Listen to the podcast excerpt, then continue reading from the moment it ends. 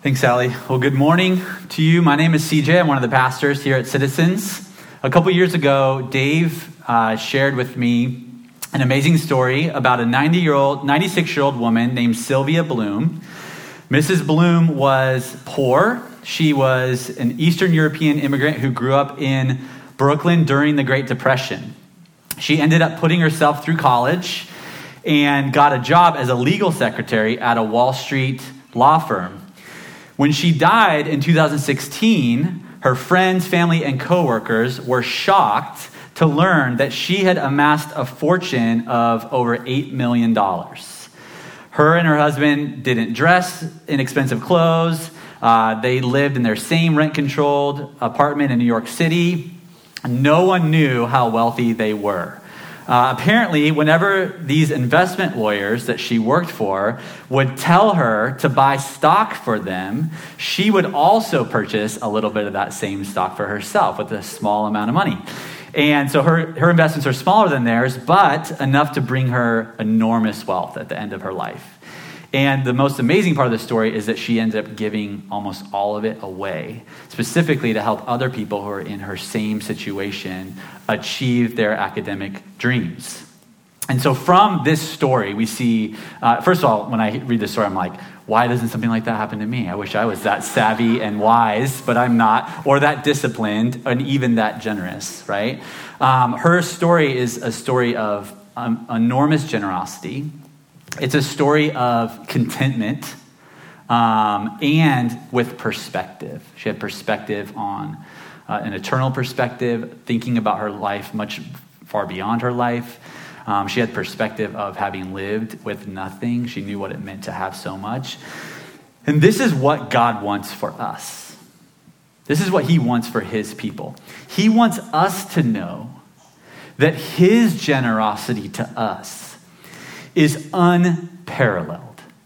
In that out of his generosity to us, we are then motivated to be generous to others.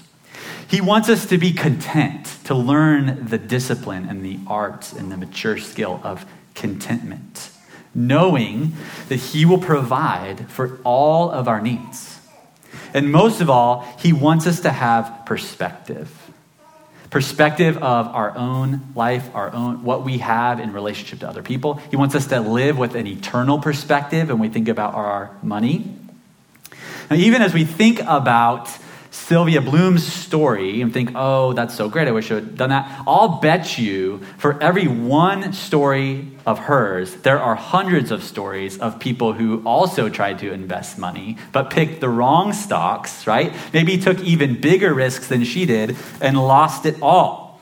So even if you and I are sort of savvy and wise and disciplined enough to invest, there are really no guarantees in our earthly investments.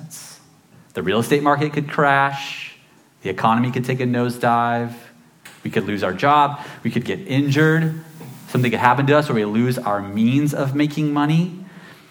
So, truly, we have no um, real lasting hope in our earthly investments. Jesus knew this. And so, one day during his ministry, he went up to a mountain, and there was a crowd of listeners gathering around him. And he said this in Matthew 6, verse 19. Do not lay up for yourselves treasures on earth, where moth and rust destroy and where thieves break in and steal, but lay up for yourselves treasures in heaven, where neither moth nor rust destroys, and where thieves do not break in and steal. For where your treasure is, there your heart will be also. The truth is, investing in Christ's eternal kingdom is the only way to secure a satisfying future. That's the truth. That's reality from, from God's standpoint. Everything else is a gamble. We don't think that it is, right? We think we're in control and that we have control over all things. But truly, um, God is the only one in control of outcomes. And He's saying, I want you to give back to me a portion of the money that I have given to you, not because I need it, God does not need our money, but in order to set us free from the tyranny and enslavement of temporary materialism that has no guarantee. Okay, let me pray for us, and we'll, we'll study this together. Jesus, we thank you this morning that although you were rich with all the wealth of heaven, you became poor so that in your poverty we might become rich. This morning, we possess the treasures of heaven because of your life, death, resurrection, ascension.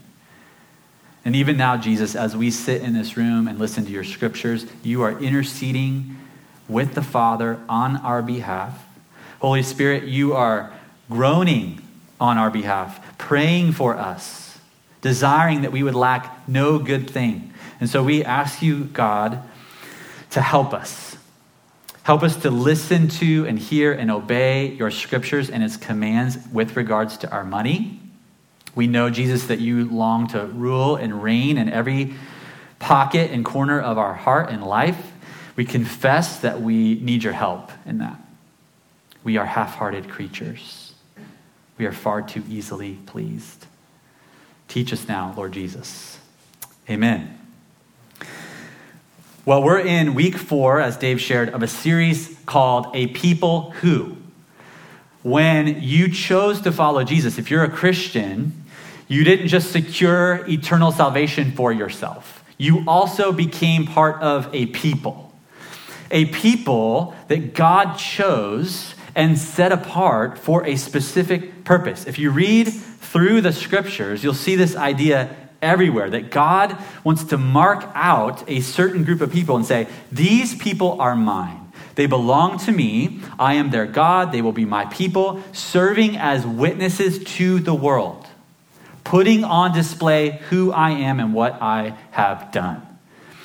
Now, if you're part of that community, that means you are peculiar.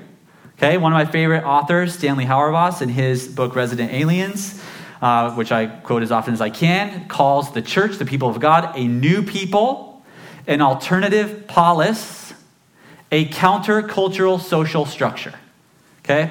I regularly describe citizens as a colony of countercultural resident aliens signaling a king and a kingdom that is not of this world and found only in Jesus. Okay? If I thought I could have named our church the colony, I would, but you know I couldn't do that, right? Sound like a cult. Um, that's what we are. We're something different. We aren't trying to influence the culture. We're not trying to change the culture by being a better example to the culture of what they are already doing. Instead, we are trying to present a society that is wholly other than what the world has ever seen. So that when people interact with our community, it's as if they've stepped out of the world and into an alternate reality. I like what Dave said in his, his sermon, the first sermon of the series on belief. He said, Christians are weird. Right? There's no way around it. He said, We are like a pebble in the shoe of our friends. I love that. I, I, I got a lot of mileage out of that. I want my non believing friends to be like, CJ is great. I like him, but he's kind of like a pebble in my shoe, right? He's like, not so annoying, I need to stop and deal with it, but just enough to stay noticeable, right? We do strange things as God's people. And that's what this series is about. This series is about some of the strange things that Christians do. Okay, today is no exception. God tells us in the Bible a lot to willfully give a percentage of our money to Him as an investment into our eternity. If you tell your non believing friends that part of your stock portfolio is investing in the afterlife, they will think you are crazy, right? And they're right. It's a bit strange. So, we're going to talk about money and giving and tithing and stewardship today. But let me begin by saying that Citizens is the most generous and faithful church I have ever been a part of when it comes to giving. Um, and and it's, it's one of the most generous churches that I've even heard about. Okay, let me show you some statistics about how people give to their church. Um, this is a national, these are national statistics. 5% of people who go to church tithe. Okay? It's a very, very small number. The average monthly amount per church giver is about $73 a month to their church. Okay? On an income of $50,000 a year, that's 1.75% per month that people give. Okay? The word tithe means 10%. Okay? So they're giving 1 to 2%. At our church, 95% of our members give. 95%. Okay? If we take sort of a median income in the city and we cut off the top 5%, um, that's about $83,000 a year median income for the city, which would be a tithe of $690 a month, we would expect sort of on average. Our average monthly gift is $667. Okay? Nearly a tithe. So 95% of us are giving, and at nearly a tithe. Okay? When I tell people that support us, which by the way, we rely on 50% of our budget comes from outside, and so we have people and churches and organizations giving to making this, this church possible. And it's so, so helpful to me as uh, one of the main fundraisers in our church to go to our supporters and say, and they say, well, what about your internal giving? Are people giving? us? like, let me show you how faithful our people are. Okay, it's so encouraging to them. And so I want to say thank you. I want to say, well done, good and faithful servants. This church family is incredibly invested in Christ's eternal giving. And I'll bet that many of you even give to more ministries than just our church. Right? You're giving to missionaries and organizations and people. And so your, your gift is even above and beyond probably a tithe. And so I'm preaching a sermon about tithing today, but I don't preach it as a rebuke, instead, as an encouragement to continue trusting Christ with your money and obeying, Him as you already are. He will take your gift and multiply it for eternity, bringing you more contentment, perspective, and generosity than you could possibly imagine. Now, for those of you who are new this morning, maybe you're a visitor or not yet a member, I don't know what your giving patterns are. I don't know what you've been taught in church in the past about money. It's very possible that the topic was mishandled. Okay? Um, maybe your pastor was too afraid to ever bring it up. Maybe it's all they ever talked about, and so you felt pressured and guilted and shamed into giving. Okay? So, so that you know, at Citizens, we bring up everything that the Bible brings up, whether it's comfortable for us or not. Okay? But our goal is to never preach out of law or shame. Okay? We're never trying to give you rules to follow or try to make you guilty enough to, to obey the Lord because those are terrible motivators. They aren't lasting and they aren't from the Bible. Love and the gospel is the motivation that Jesus wants from all of us. Okay? If we give out of religious duty or fear, then we have missed the message of the Bible, which is a message of love and grace and freedom. So here's what we're going to do this morning. Normally, we kind of pick a passage and just sit in that passage for the whole sermon. Okay? Today, we're going to sort of do more of like a overall from the Bible, beginning to end, what the Bible says about money. So I'm not going to stick in one particular text. So we're going to, we're going to start at the beginning. Okay, we first see this idea of giving to the Lord in the story of Cain and Abel. Remember, they're, they're the sons of Adam and Eve. In Genesis 4, 3 through 5, it says this In the course of time, Cain brought to the Lord an offering of the fruit of the ground. And Abel also brought of the firstborn of his flock and of their fat portions. And the Lord had regard for Abel and his offering, but for Cain and his offering, he had no regard. Okay, a few words you might notice here the word fruit, okay, in Cain's case, and then the word first, firstborn, in the case of Abel. God makes a comparison between these two kinds of gifts. So the assumption is if you're created in the image of God, you're going to bring something to God. We, that's assumed in the text, right? People are bringing, that must have been a regular occurrence. People are bringing offerings to God. Cain brings his fruit, but it's not his first fruit. Okay? Abel, on the other hand, brings his first and his best to God. So that's the first place we see it. Later, in Genesis 14, there's a man named Abraham And Abraham has to go to war in order to rescue his nephew Lot, okay, who gets captured by foreign armies. So he goes and defeats them. And along the way, he's blessed by a priest king named Melchizedek. Let's look at Genesis 14, verse 19 and 20. It says, And he, Melchizedek, blessed him, Abraham, and said, Blessed be Abram by God Most High, possessor of heaven and earth. And blessed be God Most High, who has delivered your enemies into your hand. And then look what it says. And Abram gave him a tenth or a tithe of everything that he had won in the war. Now, this Melchizedek character is actually like really obscure. All throughout the Old Testament, we never hear about him again. And then, about 2,000 years later, in the book of Hebrews, chapter 6, verse 20, he's named as part of the messianic prophecy that Christ fulfills. After this, Abraham's descendants become the nation of Israel. Okay? Israel is a theocracy with God as its king. And in the Old Testament law, the tithe is essentially the way the people were taxed. But notice that the tithe is already well established before the Mosaic law.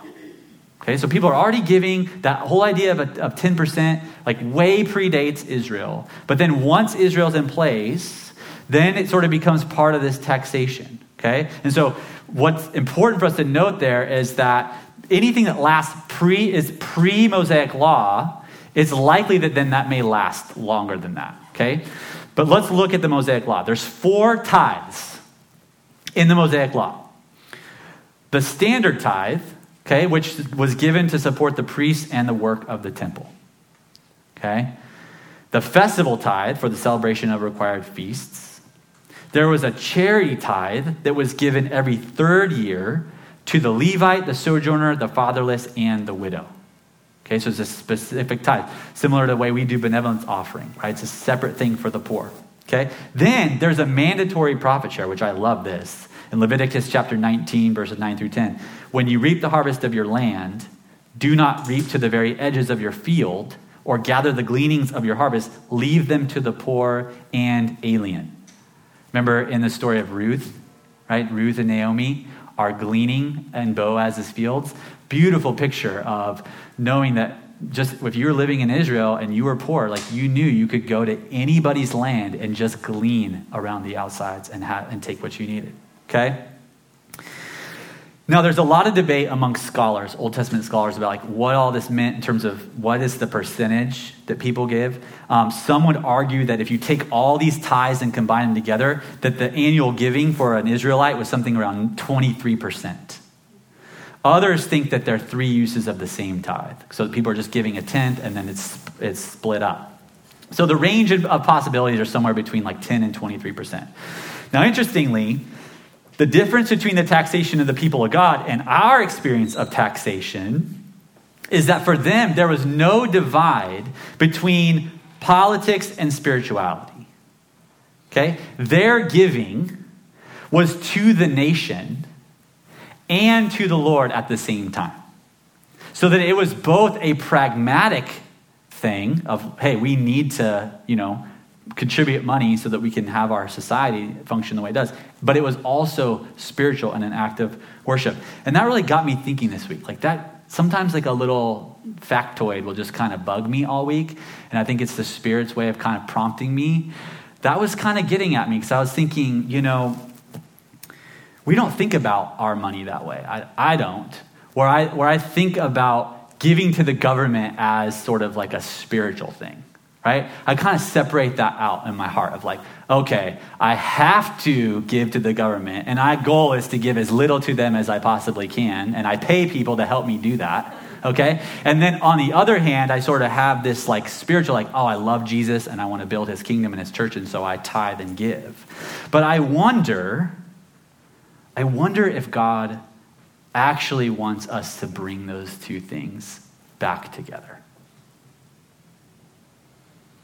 Okay, let's say you make $100,000 a year and you pay 30% in taxes. That's a lot. And then God also asks you to give 10% of your gross so that God is saying, I want you to live on 60% of your income.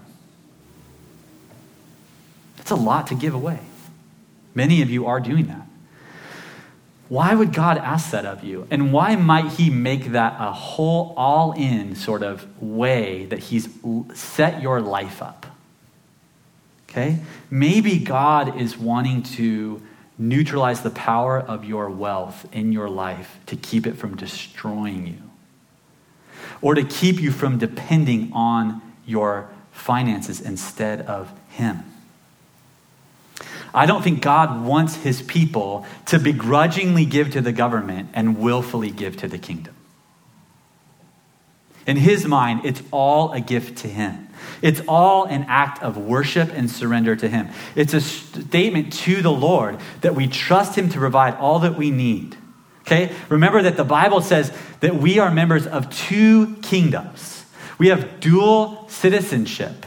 We are members of San Francisco and California in the United States, and we're members of Christ's kingdom. Both of those are ordained by God to set us apart for his glory. Do we trust him that he put us in this country, in those circumstances? We learn in the scriptures as we continue going and looking at the nation of Israel how seriously God takes the people's giving, and not just their active giving, but their attitude about it. Let's look at Malachi chapter 3, verse 6 through 10, sort of like a classic passage that tells us um, about the nation being disobedient and how God responds to them. It's really stern. He says, For I, the Lord, do not change. Therefore, you, O children of Jacob, are not consumed. From the days of your father, you have turned aside from my statutes and have not kept them. Return to me, and I will return to you, says the Lord of hosts. But you say, How shall we return? Look at God's response Will man rob God? Yet you are robbing me. But you say, How have we robbed you? In your tithes and contributions. You are cursed with a curse, for you are robbing me the whole nation of you. Bring the full tithe into the storehouse, that there may be food in my house, and thereby put me to the test, says the Lord of hosts. If I will not open the windows of heaven for you and pour down for you a blessing until there is no more need. God accuses the people who are being unfaithful of robbing him. He says that when we don't give faithfully, we are stealing from him. That's pretty strong. Okay? But let's think about it for a moment. Dave mentioned this earlier, and it's called worship. To whom do our possessions belong? Where did all of our wealth come from? We cannot give faithfully to God with a proper heart of generosity unless we first recognize that we are only the steward and not the owner of our wealth. None of us in here are owners. We are only managers, stewards.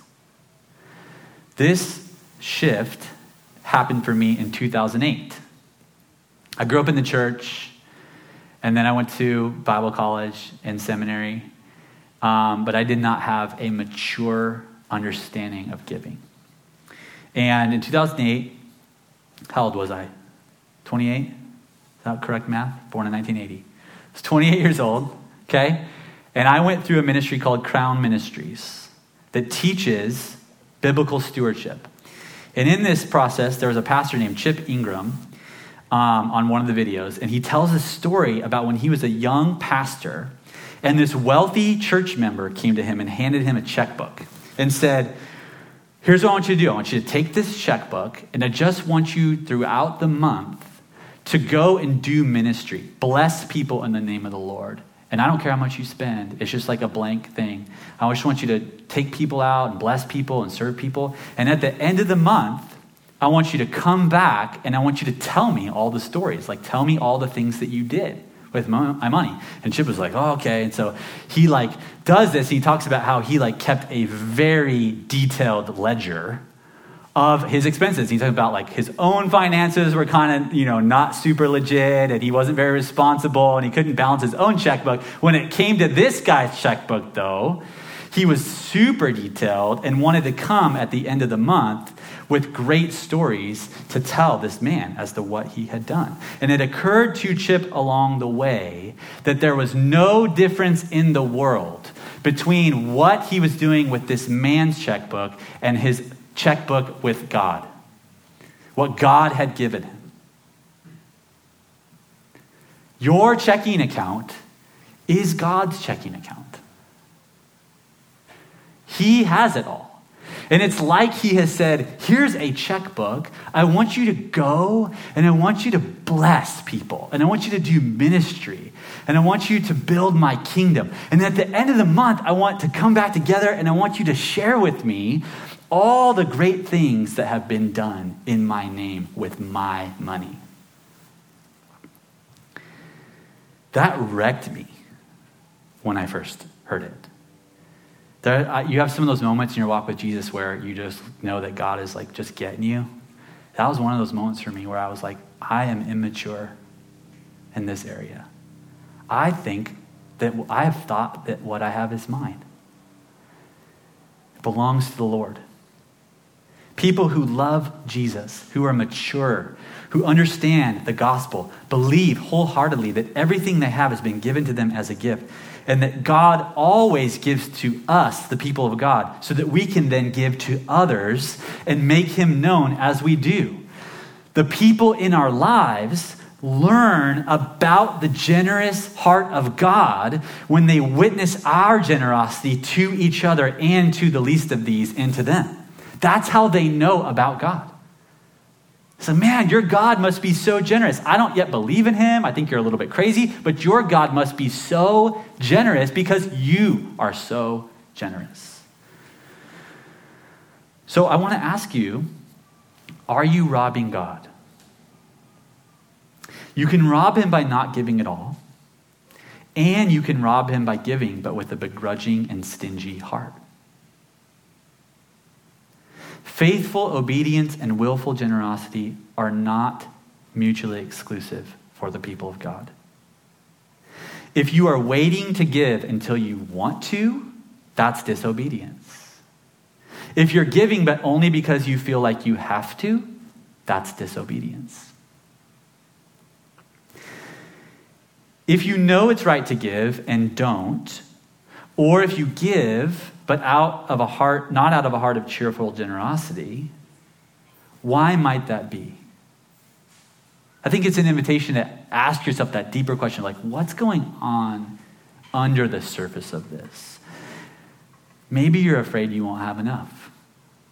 I have, I've experienced that many times in my life of like, man, if I give the first fruits to the Lord, I won't have enough for me, what I need. Maybe you've bought into the lie that everything that you have is yours and you earned it. Okay? A, a good friend of mine, Fred Ligon, likes to say, You were born on third base, but think you hit a triple. That's kind of his definition of privilege. Like, hey, you you didn't get like you did not hit a triple. Like you just were born there. You know? So maybe you need to change that thinking. Maybe you don't give because you don't believe in any cause worthy enough to give to. I think that's, that can be true. Maybe you were so beat over the head with legalism in some church, okay, that you are like, man, I don't want to give out of duty, out of religious duty. So I'm not going to give until I'm at a place where I can do that from a pure heart. Whatever the reason might be for you today, Jesus invites you to lay all that down, to follow him, to trust him to join him in the great work that he is doing to restore all things. And the first thing he wants to restore is your own heart that will try to deceive you into thinking you have to look out for yourself because no one else will. God loves you. He sees you. He is watching out for you. He wants to set you free from the grip that money has over your life. I love in that Malachi passage when God says, Put me to the test. That's a big deal when you consider the fact that Jesus, right, says, Do not put the Lord your God to the test. In this case, God says, Do put me to the test. See if you tithe and give faithfully what I will do. And I can tell you many stories in my own life of how God has richly blessed and provided for our family in the midst of sacrificial giving. As we move to the New Testament, there's a shift from a more compulsory, sort of, you know, politically based taxation more into willful giving. Okay? God still wants his people to give, but from a place of love and worship, not fear and obligation. Okay? But the New Testament talks about money just as much as the Old Testament. Half of Jesus' parables are about money or possessions. That's a lot. One out of six passages in Matthew, Mark, and Luke are about money. Look at Matthew 23 23. What Jesus says Woe to you, scribes and Pharisees, hypocrites! For you tithe mint and dill and cumin, right? They're, they're tithing their spice rack. I don't know how that's done, but they are. And have neglected the weightier matters of the law justice and mercy and faithfulness. Look what he says, though. Could have said, I don't care about your tithe. I want you to give, I just want you to give generously. But he says, These you ought to have done, meaning the tithe, without neglecting the others. Okay? Jesus doesn't say they don't need to tithe. He just says, continue to tithe, but also don't make your tithe an excuse to neglect other weightier matters of justice and mercy. Okay, and then look at what Paul says in 2 Corinthians 9. This is the passage that Ali read earlier. Whoever sows sparingly will also reap sparingly, and whoever sows bountifully will also reap bountifully. Okay, and here's the emphasis on the heart. Each one must give as he has decided in his heart, not reluctantly or under compulsion, for God loves a cheerful giver. That's the heart that God wants us to have as stewards, as givers. Now, there are those who argue that this passage in 2 Corinthians and others in the New Testament indicates that a strict 10% tithe is no longer required of New Testament believers. Okay? And they're good arguments. Okay? I'm not saying that they're bad arguments. Um, we're definitely not under the law anymore, right? We're under grace in the new covenant. But I personally love what John Frame says about this. He's a prominent theologian and Christian ethicist. He has this weighty book called Doctrine of the Christian Life. Very intelligent man, student of the scriptures. And he says this I cannot get out of my head that again and again in the Old Testament, the figure of 10% recurs. That is the Lord's portion. It may be that in the New Testament that amount is not strictly required, but surely the cheerful giving of 2 Corinthians 9 7 cannot be much less than that. So I unashamedly recommend to inquirers the, recommend to inquirers the tithe as the beginning of financial discipleship. Okay? Anytime, anytime I have to defend myself, I quote somebody else. Do you notice that? Makes me feel more confident what I'm saying. Here's what I love about the whole percentage thing. Okay? What I love about the 10% thing is how it dignifies every person in our church family. Okay, we all make different salaries. If we measured the size of our gifts, one might feel ashamed of their small portion and another proud of their large portion. But the tithe is not a command of equal gift, but equal sacrifice. Okay, if we all tithe, we're all sacrificing the same amount. I think that that's a grace. It puts us on the same level. Okay? So that if one person makes a lot of money, their, their 10% is not more impressive than someone that makes a little bit of money. Okay? Both are worshiping God and blessing the church equally. If you don't believe 10% is a good starting point for generous giving in the New Testament, I think you have a large burden of proof to overcome when you look at the whole of the Bible. You say, like, if you want to make an argument, I think God's only asking me to give 2%. I would say you have a large burden of proof to overcome. If you do not yet give to the Lord, or if you aren't giving 10%, let me remind you of grace. Let me remind you, You're not in sin. God is not displeased with you. He is not bringing a stern rebuke to you. Okay? He wants to grow you in this area lovingly and with kindness and grace. Okay? And it's a hard thing to start. Like if you don't give at all and you set your budget up, right? To then reduce your means by 10% so that you can give can be hard. Okay? So let me give you some practical wisdom to help you. Start with determining an amount that you believe God's asked you to give on the, a percent of your gross income, okay? Decide, that sort of in Second Corinthians, decide for yourself what you ought to give, okay? If you're compelled by what I'm saying, say, I think God probably does want me to give 10%. So start there and say, that's probably the biblical standard for me, okay? Use, use the biblical tithe as a good starting point. But then say, okay, I'm gonna prayerfully start somewhere. Like, I'm gonna start at 2% or 3 or 4, whatever it is, okay? And then just dedicate that amount to Lord. Say, Lord, I'm going to dedicate this to you with cheerfulness and trust.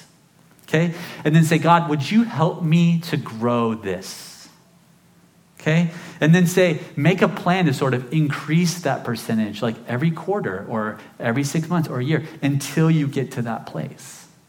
Okay? There is, there is nothing wrong with that. That is a beautiful and good thing. And maybe even just watch how God provides more for you. He says, Hey, I'm going to take that 2% you're giving and I'm going to bless it and I'm going to show you how you can give even more to me. Test him. I guarantee you, you will see him grow your ability to give. Tithing produces contentment, it produces generosity, but it also helps us have perspective eternal perspective, but also perspective about what's true about our life now. Okay? Let's look at 1 Timothy 6 verse 17 through 19. This one's going to sting a little bit. He says, As for the rich in this present age, charge them not to be haughty, nor to set their hopes on the uncertainty of riches, but on God, who richly provides us with everything to enjoy. They are to do good, to be rich in good works, to be generous and ready to share, thus storing up treasure for themselves as a good foundation for the future, so that they may take hold of that which is truly life. My kids say all the time, I wish we were rich. Okay? And I tell them, we are rich. If you make $34,000 a year, you are in the top 1% of the world. The average income in the US is $50,000 a year. That, if you make that, you're in the top 44% of the 1%. The global average annual income is $1,225 a year. If you make $34,000, you are 27 times wealthier than the average human. The lowest paying job in the US is someone in the food industry who may make roughly at $18,000 a year. That's 14 times wealthier than the average human. Many people begging on the streets make roughly $20 a day. That's $7,300 a year. That's still six times the amount of most of the people around the globe. If you live in America, we aren't just the rich of this present age, we are the filthy rich of this present age. Mark 10, 25, Jesus says, It is easier for a camel to go through the eye of a needle than for a rich person to enter the kingdom of God. That is sobering. Our giving to God through tax and tithing protects us from missing God's kingdom because we are fixated on our wealth. To non believers, that's an insane way to think. But to the peculiar people of God, it makes all the sense in the world. I love what C.S. Lewis says in his book, Mere Christianity. He says, I do not believe one can settle how much we ought to give. I am afraid the only safe rule is to give more than we can spare. In other words, if our expenditure on comforts, luxuries, amusements, etc., is up to the standard common among those with the same income as our own, we are probably giving away too little. If our charities do not at all pinch or hamper us, I should say they are too small. There ought to be things we should like to do and cannot do because our charitable expenditures excludes them.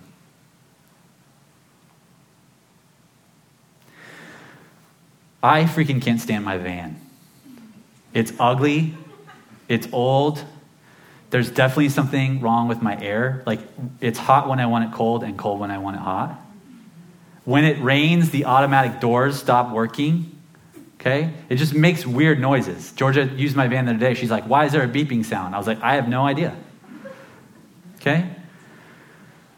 Part of, for us, part of giving to the Lord means not having a car payment. Okay? It means we buy clothes on the cheap. It means we eat out less than we'd like to. It means putting less away for retirement and entrusting our future to the Lord. It means staying with family and friends a lot when we vacation. All of these things keep us grounded in the reality that this is not our eternal home. Our possessions don't define us. We aren't dependent. We, we aren't dependent on them. We are dependent on God and interdependent with others.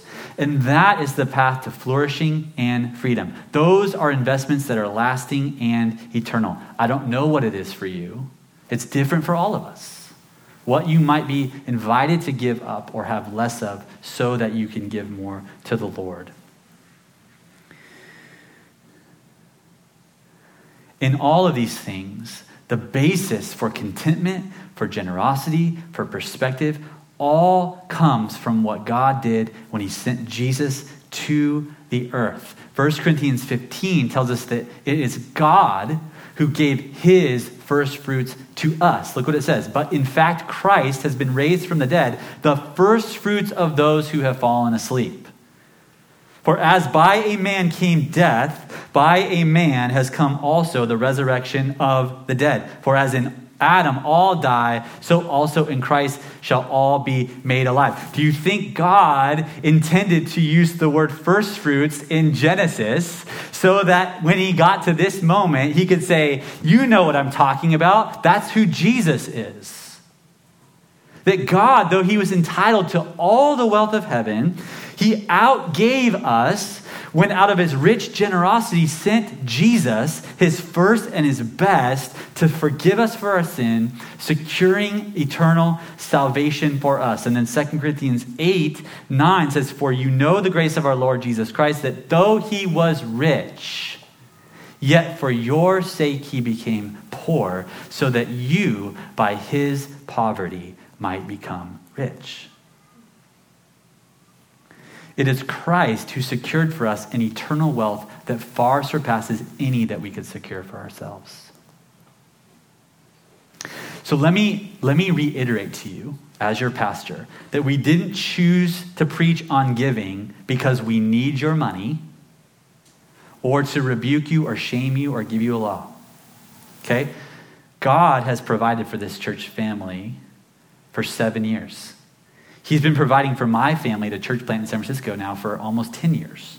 Okay? The good news is this is God's church, right? Jesus planted this church, and the burden of this church family rests on his shoulders. Okay? So don't, please don't hear me say, like, and you guys need to give more. Okay? That's why I started by saying we are giving faithfully already.